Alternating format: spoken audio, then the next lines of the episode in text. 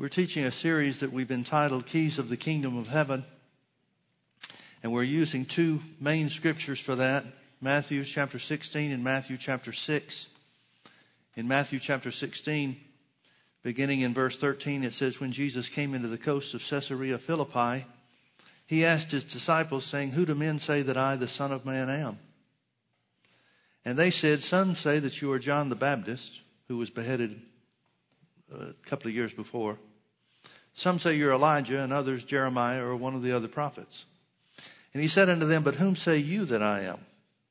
And Simon Peter answered and said, Thou art the Christ, the Son of the living God. And Jesus answered and said unto him, Blessed art thou, Simon Barjona, for flesh and blood has not revealed this unto you, but my Father which is in heaven. And I say also unto thee that thou art Peter, and upon this rock, now the rock he's talking about is the knowledge that he's the Christ. And upon this rock I will build my church, and the gates of hell shall not prevail against it. I like another translation on that. It says, The gates of hell shall not be able to hold out against it. The picture is the church is on the move and Satan is on the defense, not the other way around.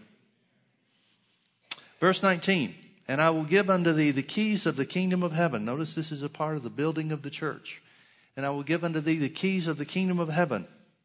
And whatsoever thou shalt bind on earth shall be bound in heaven, and whatsoever thou shalt loose on earth shall be loosed in heaven. Notice he said that he's giving us the keys of the kingdom of heaven. And those keys uh, indicate or keys are of authority. We have the privilege and the right to bind or prohibit here on the earth, and heaven will back us up. We have the privilege and the right to loose or allow things here on the earth, and heaven backs us up. But notice that it starts here on the earth. Now, in Matthew chapter 6, our other text scripture, Jesus is giving his disciples what is known in the church world as the Lord's Prayer, teaching them to pray. Notice verse 10. It's really not the Lord's Prayer, it's really the disciples' prayer. And it's not a New Testament prayer. Jesus specifically said that after the resurrection, the days following the resurrection or the church age, Prayer was be, to be directed to the Father in His name. Well, the Lord's Prayer doesn't, connect, doesn't contain the name of Jesus, so it can't be a New Testament prayer. Now, it's got some great principles for us to follow and to learn from. Verse 10 is the one I want you to see is a part of the Lord's Prayer. Jesus taught them to pray, Thy kingdom come, which means the kingdom of God had not yet come at that time. Thy kingdom come, thy will be done in earth as it is in heaven. Now, is there anybody that would suppose that Jesus is teaching the disciples to pray something that's contrary to the will of God? No, that would be impossible. Jesus did, everything Jesus did was in line with the will of God. So notice what is God's will. It is God's will for His will to be done here on the earth just like it is in heaven. What, what are things like in heaven? Well, there's nothing that can harm anybody. There's no sickness or disease. It's a perfect environment. It's an environment where there is no enemy to, to deal with. There is no influence or power of the enemy that can rob you or take from you anything that God has provided. That's God's will for you here on the earth. Now, when will it be that way? Jesus gives you the answer. He's telling the disciples to pray, Thy kingdom come, Thy will be done, or so that Thy will can be on the earth just like it is in heaven. He's saying when the kingdom of God comes, it is intended and designed to provide for mankind for the will of God to be done in their lives here on the earth, just like it is in heaven. Now, I want you to turn with me over to John chapter 3. There's a lot of things that we can learn from and see from the scripture about the, the ministry of Jesus and the things that he did. But I want you to notice in John chapter 3, beginning in verse 1, tells us a story of somebody coming to Jesus, a man named Nicodemus. Well, we'll just start reading in verse 1. There was a man of the Pharisees named Nicodemus, a ruler of the Jews. The same came to Jesus by night and said unto him, Rabbi, master or teacher, we know that thou art a teacher come from God, for no man can do these miracles that thou doest except God be with him. And Jesus answered and said unto him, Verily, verily, I say unto thee, except a man be born again, he cannot see the kingdom of God. Nicodemus said unto him, How can a man be born when he is old? Can he enter the second time into his mother's womb and be born? And Jesus answered and said, Verily, verily, I say unto thee, except a man be born of water, that means natural birth, and of the Spirit, meaning the new birth, he cannot enter into the kingdom of God. Now notice the, the, the uh, comparison between verses 3 and 5. He said, except a man be born again, he cannot see the kingdom of God. Then he says, except a man be born of water and of the Spirit, he cannot enter into the kingdom of God. So what's Jesus saying? He's saying the new birth is the entrance into the kingdom of God. The new birth, which had not happened during his time here on the earth, obviously, because it took him going to the cross and paying the price for mankind, becoming the sacrifice for all of mankind. They could only see the kingdom of God. They could only hear the message that the kingdom of God was coming near to them. But for us, it's a totally different thing. In other words, Jesus is saying in the time in which man can be born again, that's the fulfillment of the Lord's Prayer, or the part of the Lord's Prayer, verse 10 of Matthew 6. Thy kingdom come. Thank God it's come. To what end or for what purpose? Thy will be done on the earth just like it is in heaven. Now notice also with me Colossians chapter 1. I believe it's verse 13 It's talking about the work that Jesus did for us on the cross.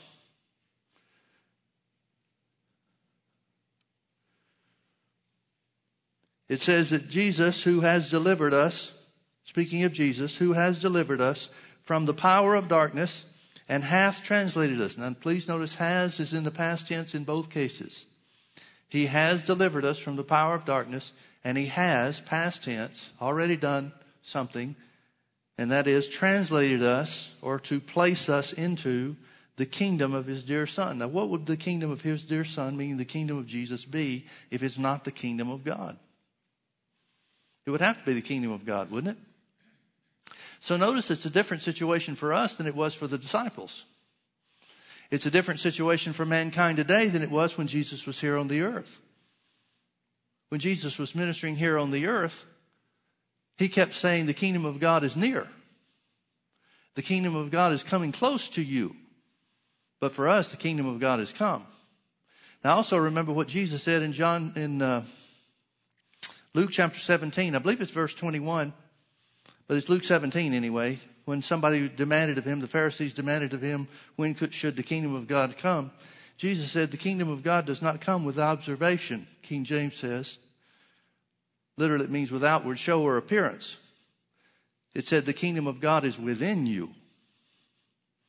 So that means that the new birth, the kingdom of God, comes to dwell within us. Or maybe a better way to say that is we become a part of the kingdom of God. Now turn back with me to Matthew chapter 4. Because having that information, I want you to see some things that the Bible says about the kingdom of God regarding Jesus' ministry and how he got some of the results that he got and what results we should expect as being a part of or translated into the kingdom of God. Matthew chapter 4.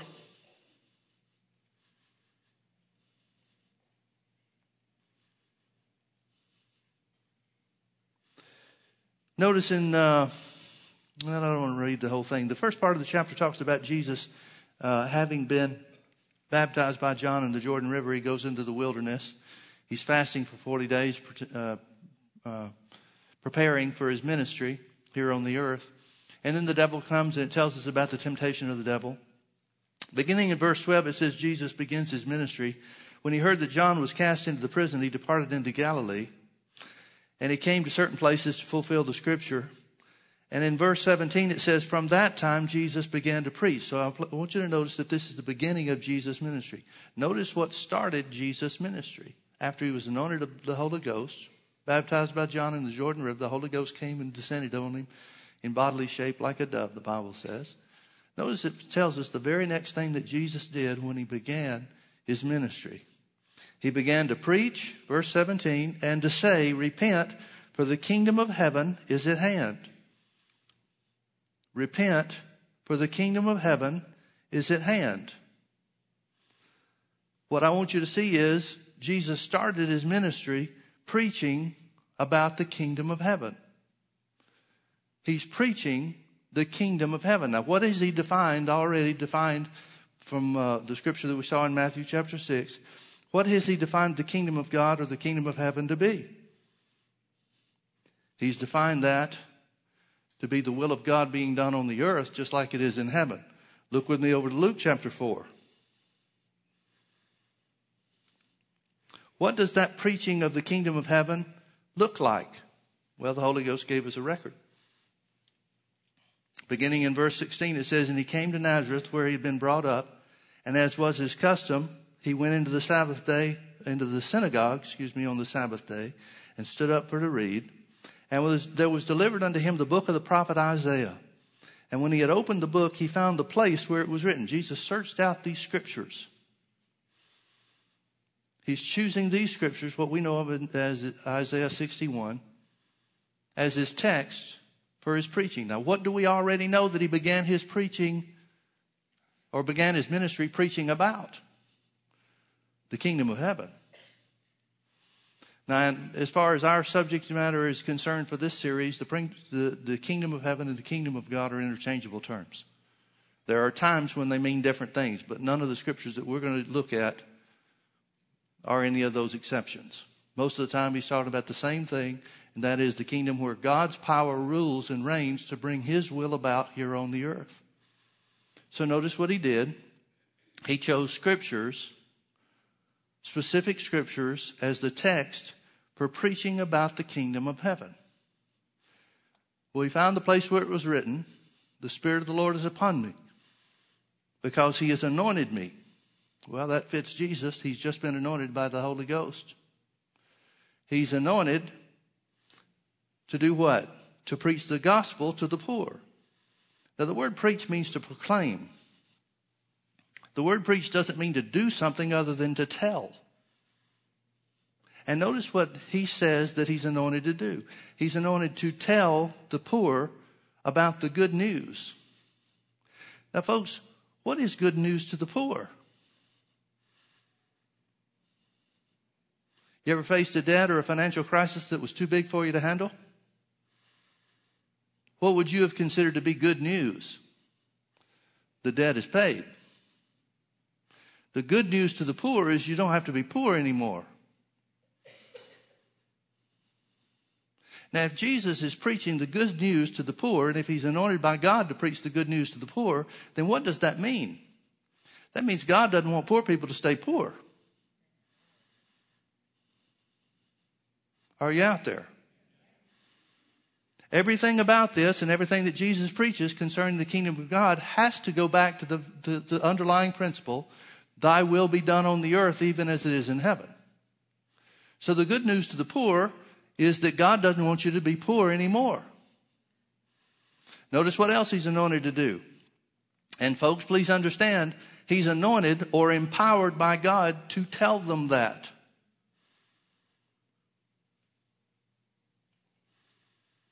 Well, part of me thinks we just need to stick here for a while. Because there's an anointing to tell people that are poor, God doesn't want you poor. And even to go further than that, the power of God is available so that you don't have to stay poor or to lift you out of your poverty. That's what Jesus was anointed to preach, to proclaim, to tell, to declare. What else is he anointed to do?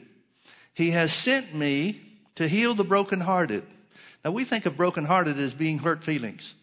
This does not mean Jesus is sent to heal people whose feelings are hurt.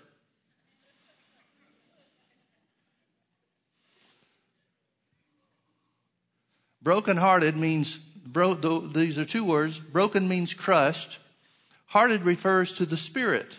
It refers to your overall life.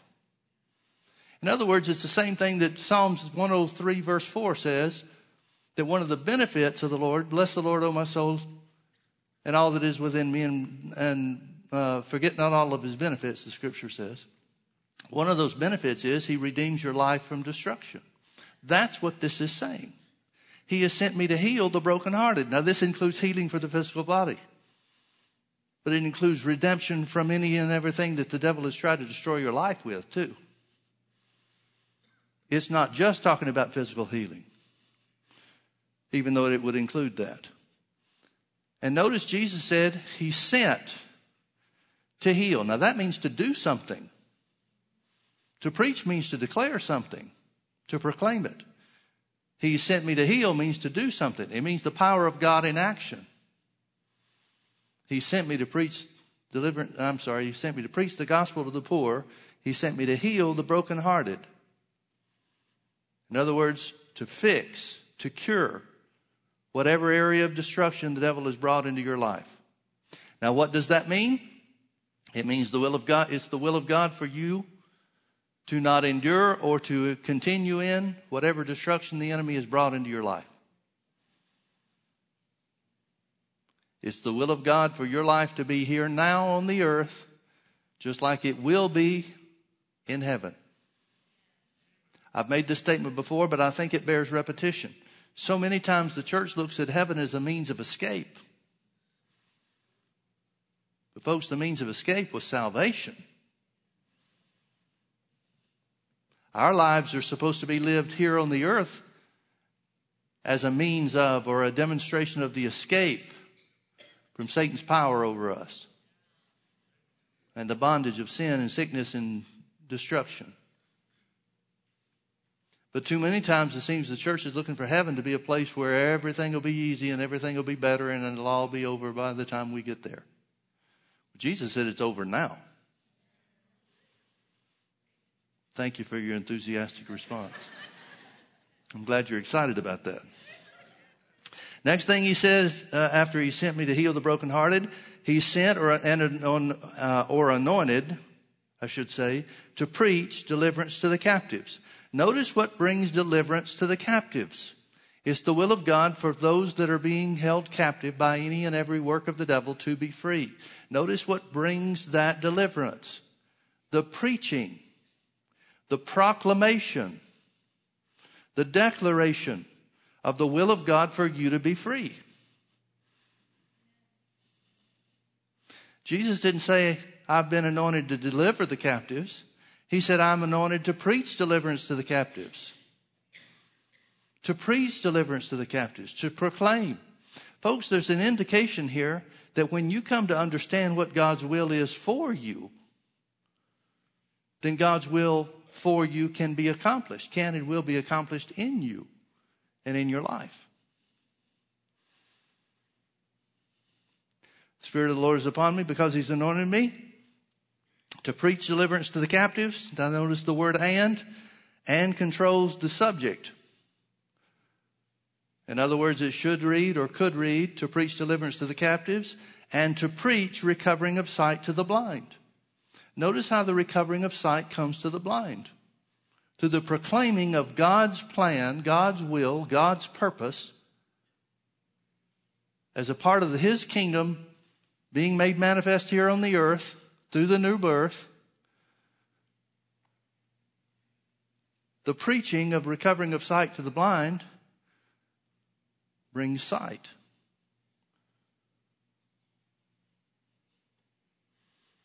Now I know this, uh, well, maybe let me say it this way. I don't know of any simpler thing that I could tell you. And I think a lot of times people get tripped up by the simplicity of things. Jesus is saying the answer for blindness is to preach recovering of sight to the blind.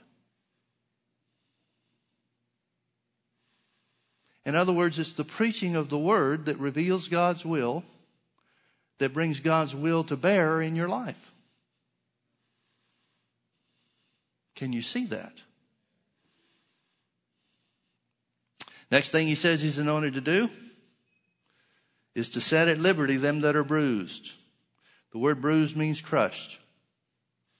Now, I, I see a lot of overlap in these verses or in these these uh, different parts of the things that he's anointed to do. And it's almost like there's such an overlap that God wants to make sure that everybody's included. Wouldn't that be like him? To set at liberty them that are bruised. That's a lot like healing the brokenhearted. Those whose lives have been crushed. Those whose lives have been destroyed by the works of the devil.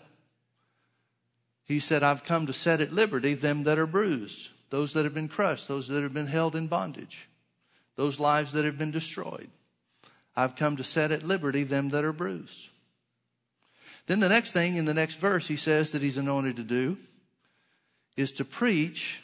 Here again, it's preaching, proclamation. To preach the acceptable year of the Lord. Now, folks, the acceptable year of the Lord is the year of Jubilee. Every Jewish person knew that. Every person under the sound of Jesus' voice, and every Jewish person that reads these scriptures knows the acceptable year of the Lord has reference to the year of Jubilee. Now, if you don't know much about the Jubilee, it basically comes down to this it's a giant reset button. All debts are forgiven. All properties are restored to their original inheritance. In other words, it's the, it's the greatest work that one man could provide for another man to bring things back into its original order. The man doesn't have the, have the power to heal another man, so he can't include that. But the year of Jubilee is the ultimate reset. Whatever has been lost is restored.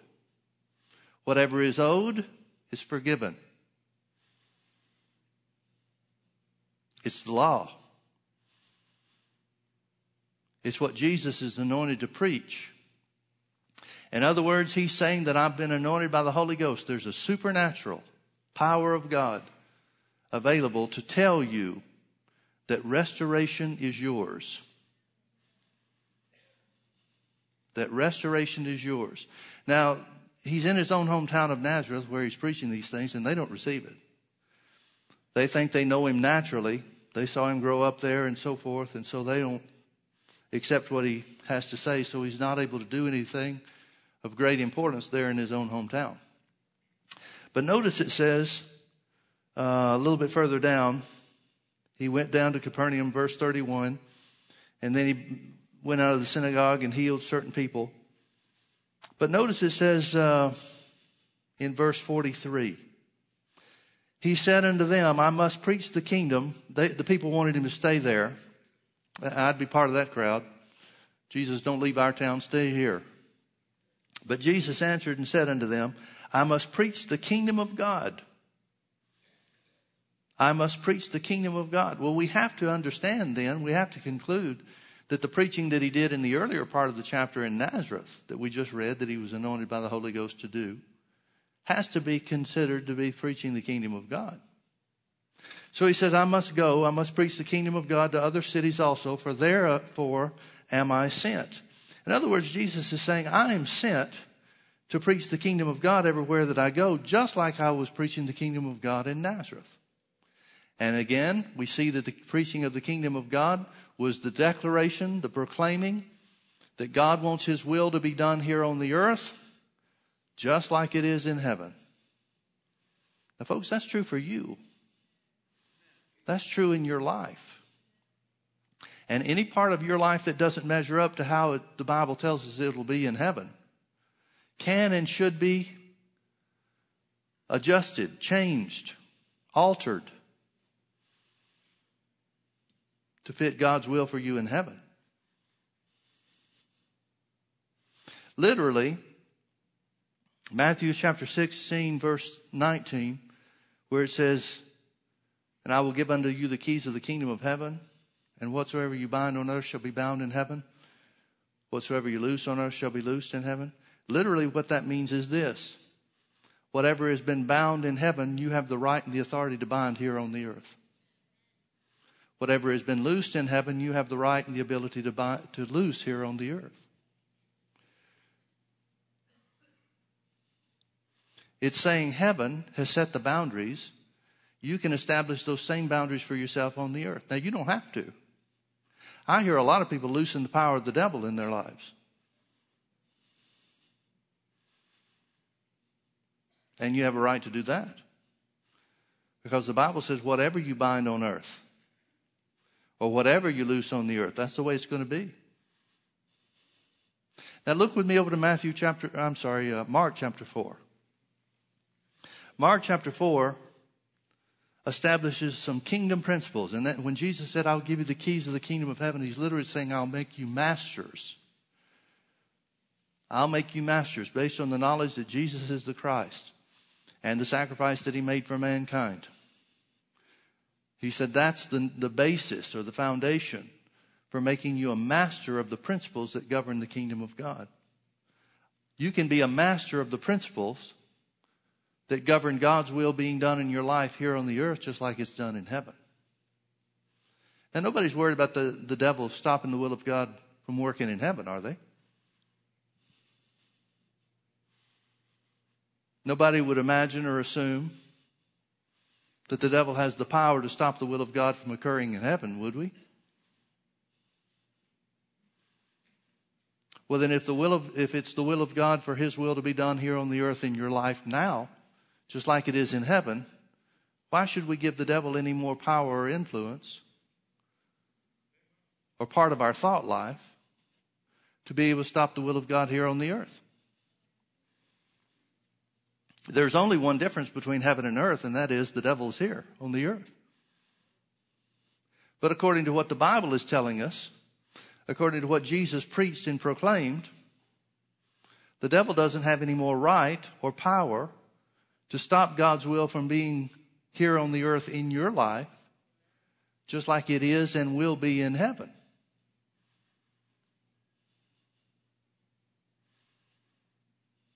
I'm doing a lot better preaching than you are doing saying amen.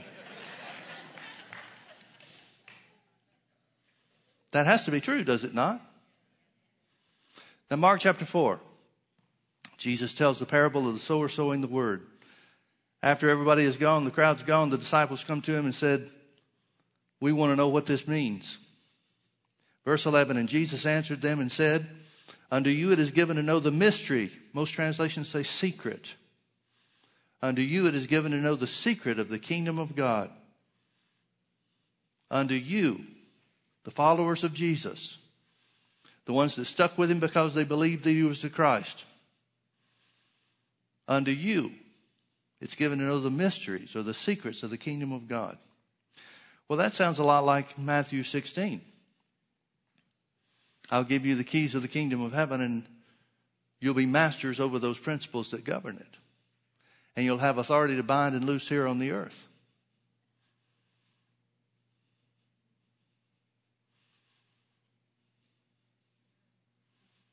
Jesus said, Unto you it's, not, it's known, it's given to, be, to know the secrets of the kingdom of heaven.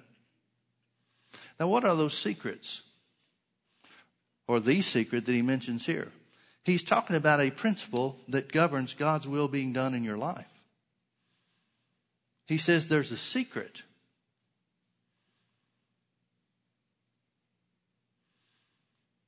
To knowing how to get God's will, how to manifest God's will in your life here on the earth, just like it is in heaven. That's what the kingdom of God means, isn't it? That's what Jesus said. So Jesus begins to explain the parable. Verse 14, he said, The sower sows the word. And these are they by the wayside where the word is sown. But when they have heard, Satan comes immediately and takes away the word that was sown in their hearts. And these are they likewise which were sown on stony ground, who, when they have heard the word, immediately receive it with gladness and have no root or literally no moisture in themselves. The ground has no moisture. And so endure but for a time. Afterward, when affliction or persecution arises for the word's sake, immediately they are offended.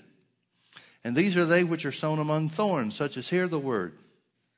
And the cares of this world and the deceitfulness of riches and the lust of other things entering in choke the word and it becomes unfruitful. And these are they which are sown on good ground, which such as hear the word and receive it and bring forth fruit, some thirtyfold, some sixty, and some a hundred.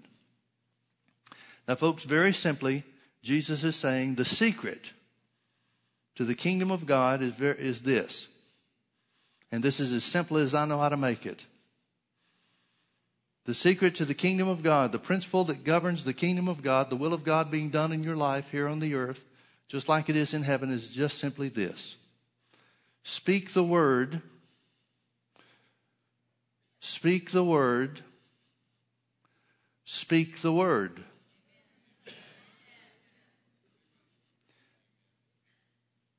Speak the word when there's an opportunity to be distracted. Speak the word when you're in trouble. Speak the word when people tell you that faith stuff doesn't work. Speak the word when you're busy with other things. Speak the word when you have to make a living. Speak the word when anything and everything else comes up.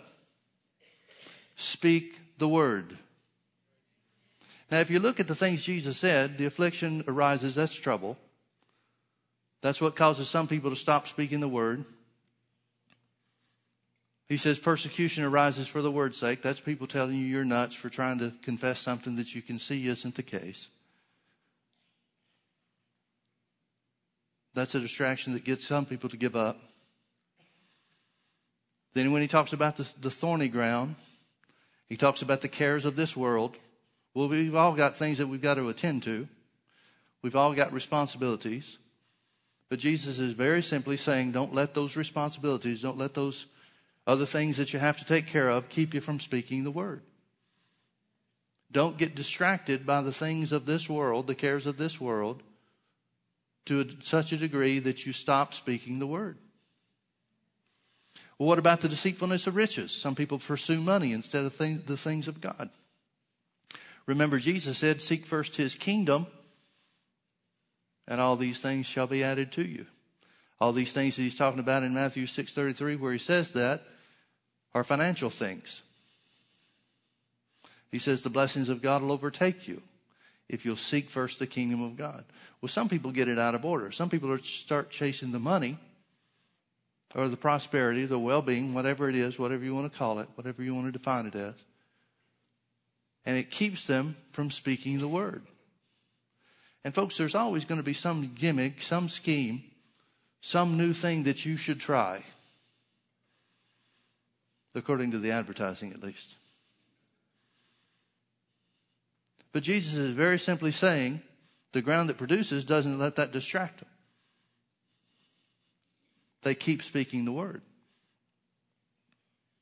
Finally, he says the lust of other things causes some people to give up. Giving up meaning giving up on speaking the word.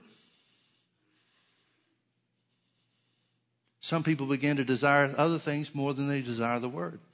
Now, this is a, this is a tough part for me, at least, as a pastor, because you see so many people that fail to receive, and then they come up with these, these questions about, well, we don't know why this happened. We don't know why God let this happen. We don't know why God allowed this. We don't know this, that, and the other. And they enter into this big confusion thing about why things happened. And I've yet to find somebody that really put the Word of God first that comes in to that place. I've been questioned hundreds of times about why not everybody gets healed. Well, the Bible says God sent His Word and healed people. And most of the Christians that I know of, particularly the ones that have the questions, are trying to get healed any and every way other than the Word. And that's tough. Because what do you do? You can't look somebody in the face and say, well, your problem is you didn't put the Word first. Well, I'm just not that cold. That may be a surprise to you.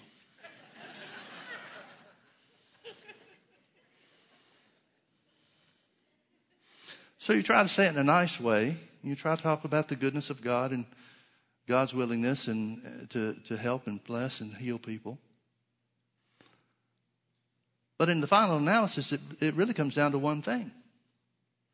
And that is the ground that produces are the ones that speak the word no matter what. And that's the secret that governs the kingdom of God. Or we could say it this way that governs the will of God being done here in your life on the earth, just like it is in heaven. That's the secret to speak the word no matter what. Now, a lot of people speak the word because they're trying it out. The word does not work by trying. Or as Yoda says, try not, do.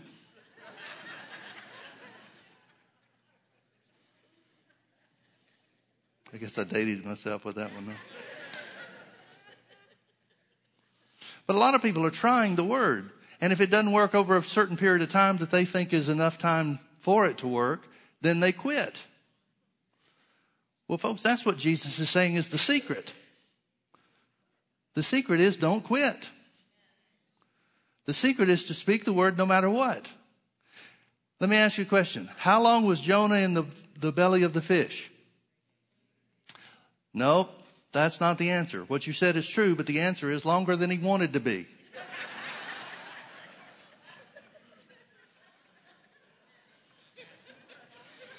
Now you may be looking at your situation and saying, man, if my situation, if my affliction was just three days, I'd have it made. But Jonah didn't like any one of those three days. Any more than you like however long it's been for you, or I like however long it's been for me. It always takes longer than we think it should or that we want it to. Always. So you might as well just gear up, put your big boy pants on, and realize that the secret is don't quit. Now notice what Jesus said also. He didn't stop there. He kept talking about the kingdom of God. Notice some other things that he said. He said in verse 24, take heed what you hear.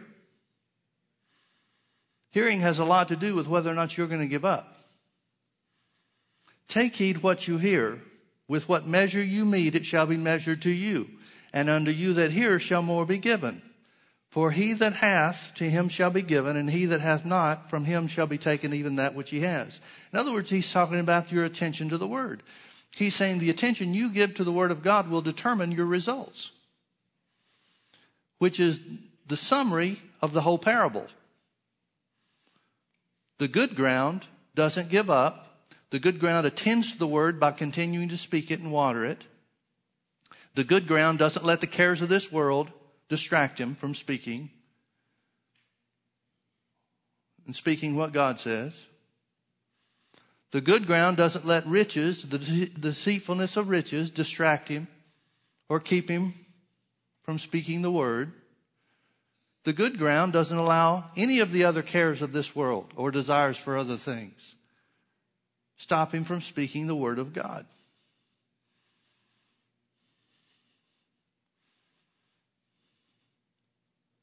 Now, what determines whether or not you shall speak the word of God?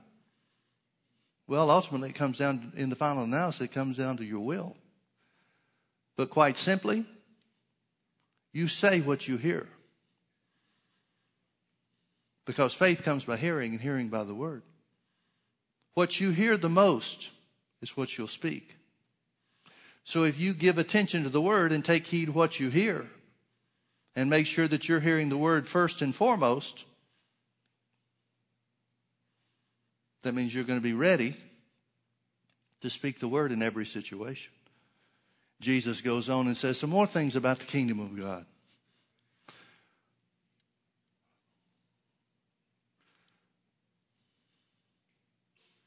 Notice in verse 26, and he said, So is the kingdom of God as if a man should cast seed into the ground. Now remember, the sower sows the word. So when Jesus is talking about casting seed into the ground, he's talking about speaking the word. So is the kingdom of God as if a man should cast seed into the ground. Let's say it this way. Let's define what he means. The ground he's talking about is the hearts of the people. The seed is the word. So let's uh, interchange those meanings. So is the kingdom of God, where the will of God is done in your life here on the earth, just like it is in heaven. So is the kingdom of God as if a man should speak the word into his own heart. and should sleep and rise night and day, which means it's not going to be an instant result, and should sleep and rise night and day, and the seed, the word that he's spoken, should spring and grow up, he knoweth not how.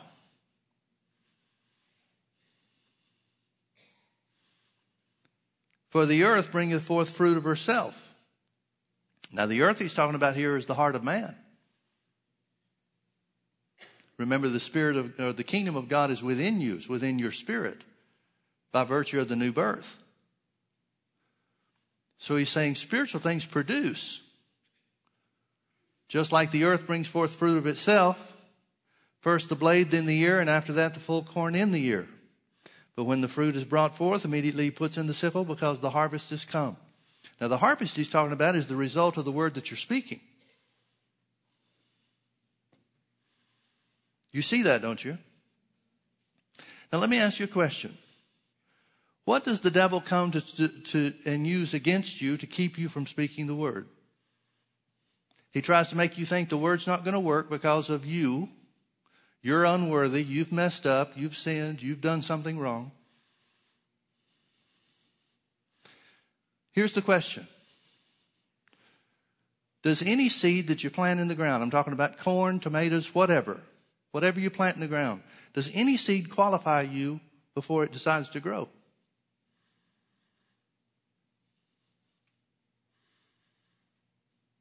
Do you have to prove your worth at the store when you buy the seed? Oh, I'm sorry, you can't buy corn. You're not good enough for that. seed is seed. Seed produces for anybody on an equal level, assuming it's planted in equal ground. But the devil doesn't talk to you about that. He talks to you about you. He talks to you about why it won't work for you.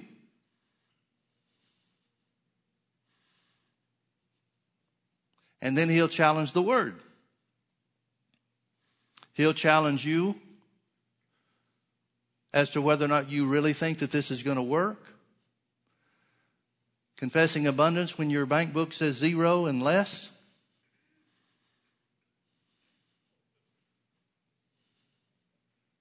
So notice what he does. He questions the value or the worth of the sower. And he questions the value or the, the potency, the power of the seed. Now, the seed is from God. Can God's word, and remember, we're sowing the word by speaking it into our hearts. Can the word ever be impotent? If it came from God, I don't see how that's possible. And since the, the sower doesn't have anything to do with the growth of the seed, his only job is to plant it by speaking it into his heart. Then why should either one of those attacks of the enemy hinder us when we know the secret to the kingdom? And see, folks, that's the key. The key is to know the secret. And the secret is don't give up no matter what. And Jesus is very simply saying, just like the earth produces natural crops, no matter what they are, no matter what you plant, he's saying the kingdom of God will produce God's will in your life here on the earth, just like it is in heaven, no matter what. You don't even have to know how it works. So just go to sleep every night speaking the word. Wake up every morning speaking the word. If you don't have a harvest by the end of the day, then just keep speaking the word when you go to bed again. If you don't have a harvest by the next morning, then keep speaking the word during the day. Keep speaking the word until the harvest comes. Because it will always come. That's what Jesus is saying. He's saying it'll work every time. It'll work every time. The secret that will make you a master of the kingdom of God is keep speaking the word. I like what that uh, video said that uh, uh, David Romick said in Columbia at the youth conference. He said, Heaven is voice activated. Did you catch that? I love that. Heaven is voice activated. Heaven is voice activated. The power of God to change things in your life is voice activated. The kingdom of God, the will of God being done in your life here on the earth, just like it is in heaven, is voice activated.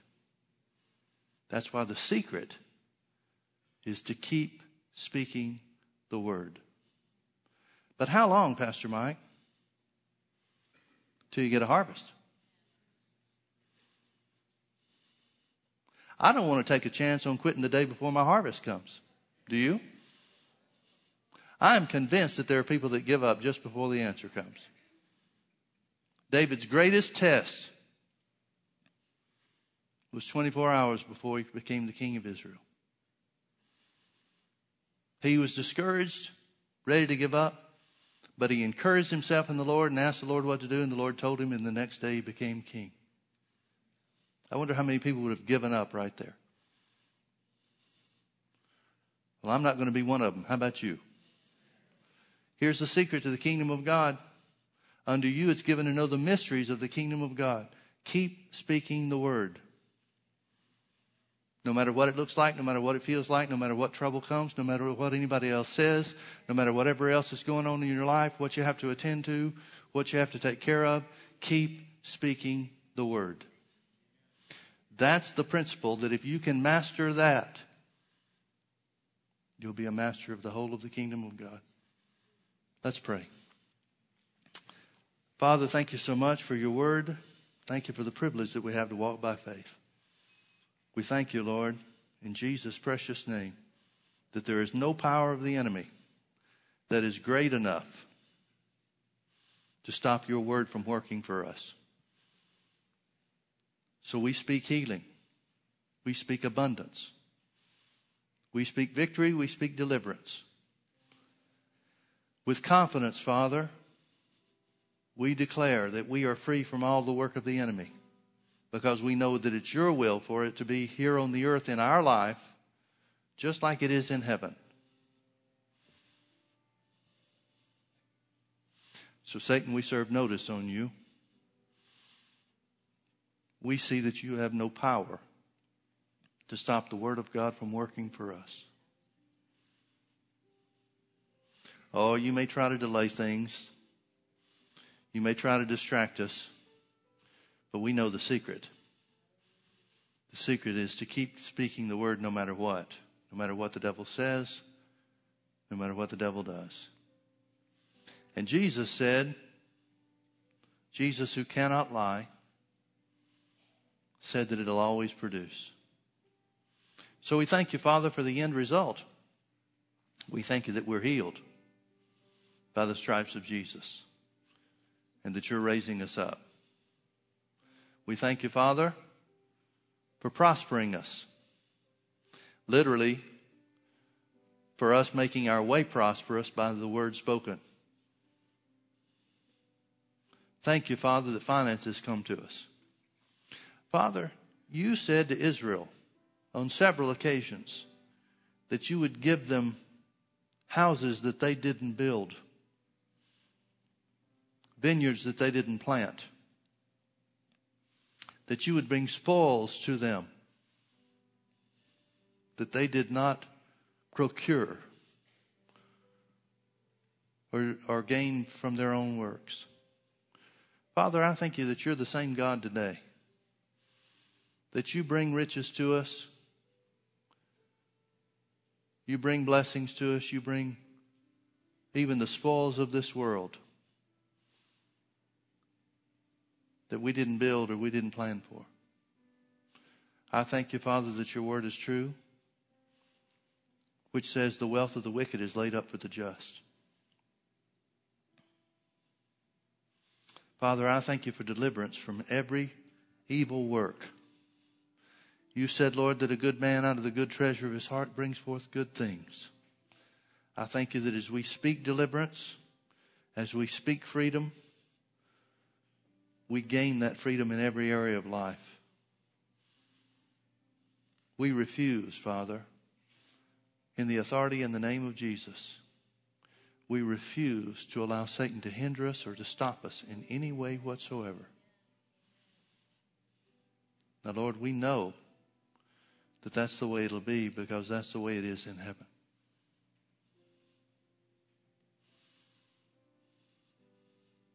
Lastly, Father, I ask you for one most important thing.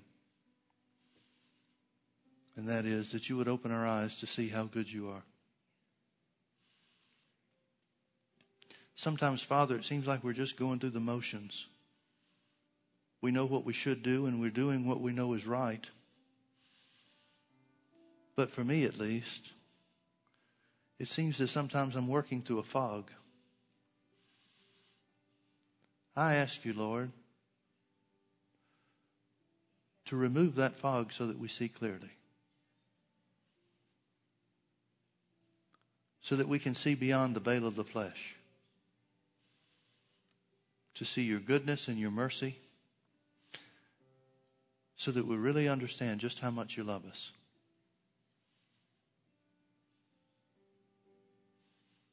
Seems like we ought to know that on our own, Lord. But you know the, the hindrances that the flesh brings. You know the difficulties that we have seeing through our natural thinking and understanding and our own experiences here on the earth. But Lord, we ask that you'd open our eyes so that we'd see clearly. If it's your will for things to be here on the earth just like they are in heaven, we know that in heaven we'll see clearly. So help us to see just as clearly here. In Jesus' name. In Jesus' name. In Jesus' name.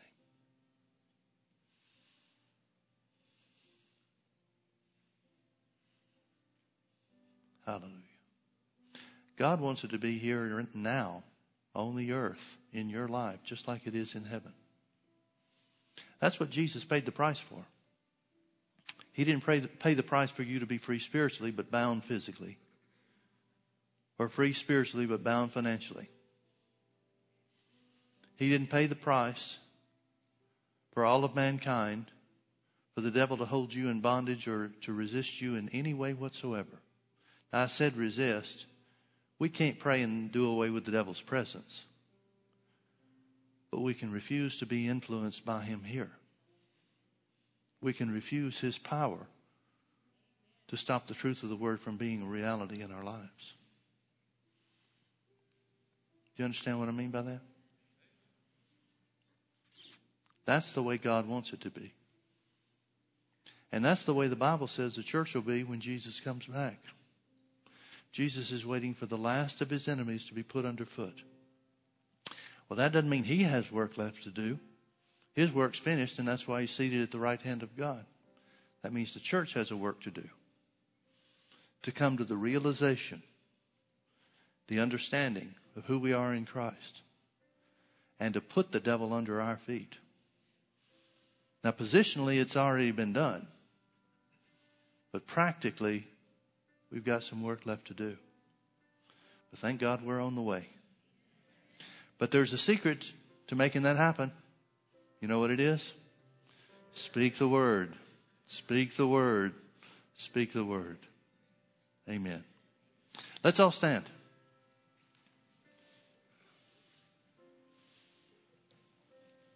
I feel like in some ways I'm going over the same things again and again and again. But maybe that's good. Maybe we need to keep going over it till we finally get it. Amen. Lift your hand toward heaven and say this after me. I have been delivered from the power of darkness and placed into the kingdom of God. In that kingdom, it is the will of God for everything that's in heaven to be a reality for me now here in the earth. Healing, prosperity, freedom, every aspect of heaven is available to me now. And I declare by the word of God that it is so. Thank you, Father, for making it so. In Jesus' name. Amen. Amen. Amen. Amen. Well, the Lord is good. Amen. God bless you. Have a great day. Come on back and be with us tonight if you can.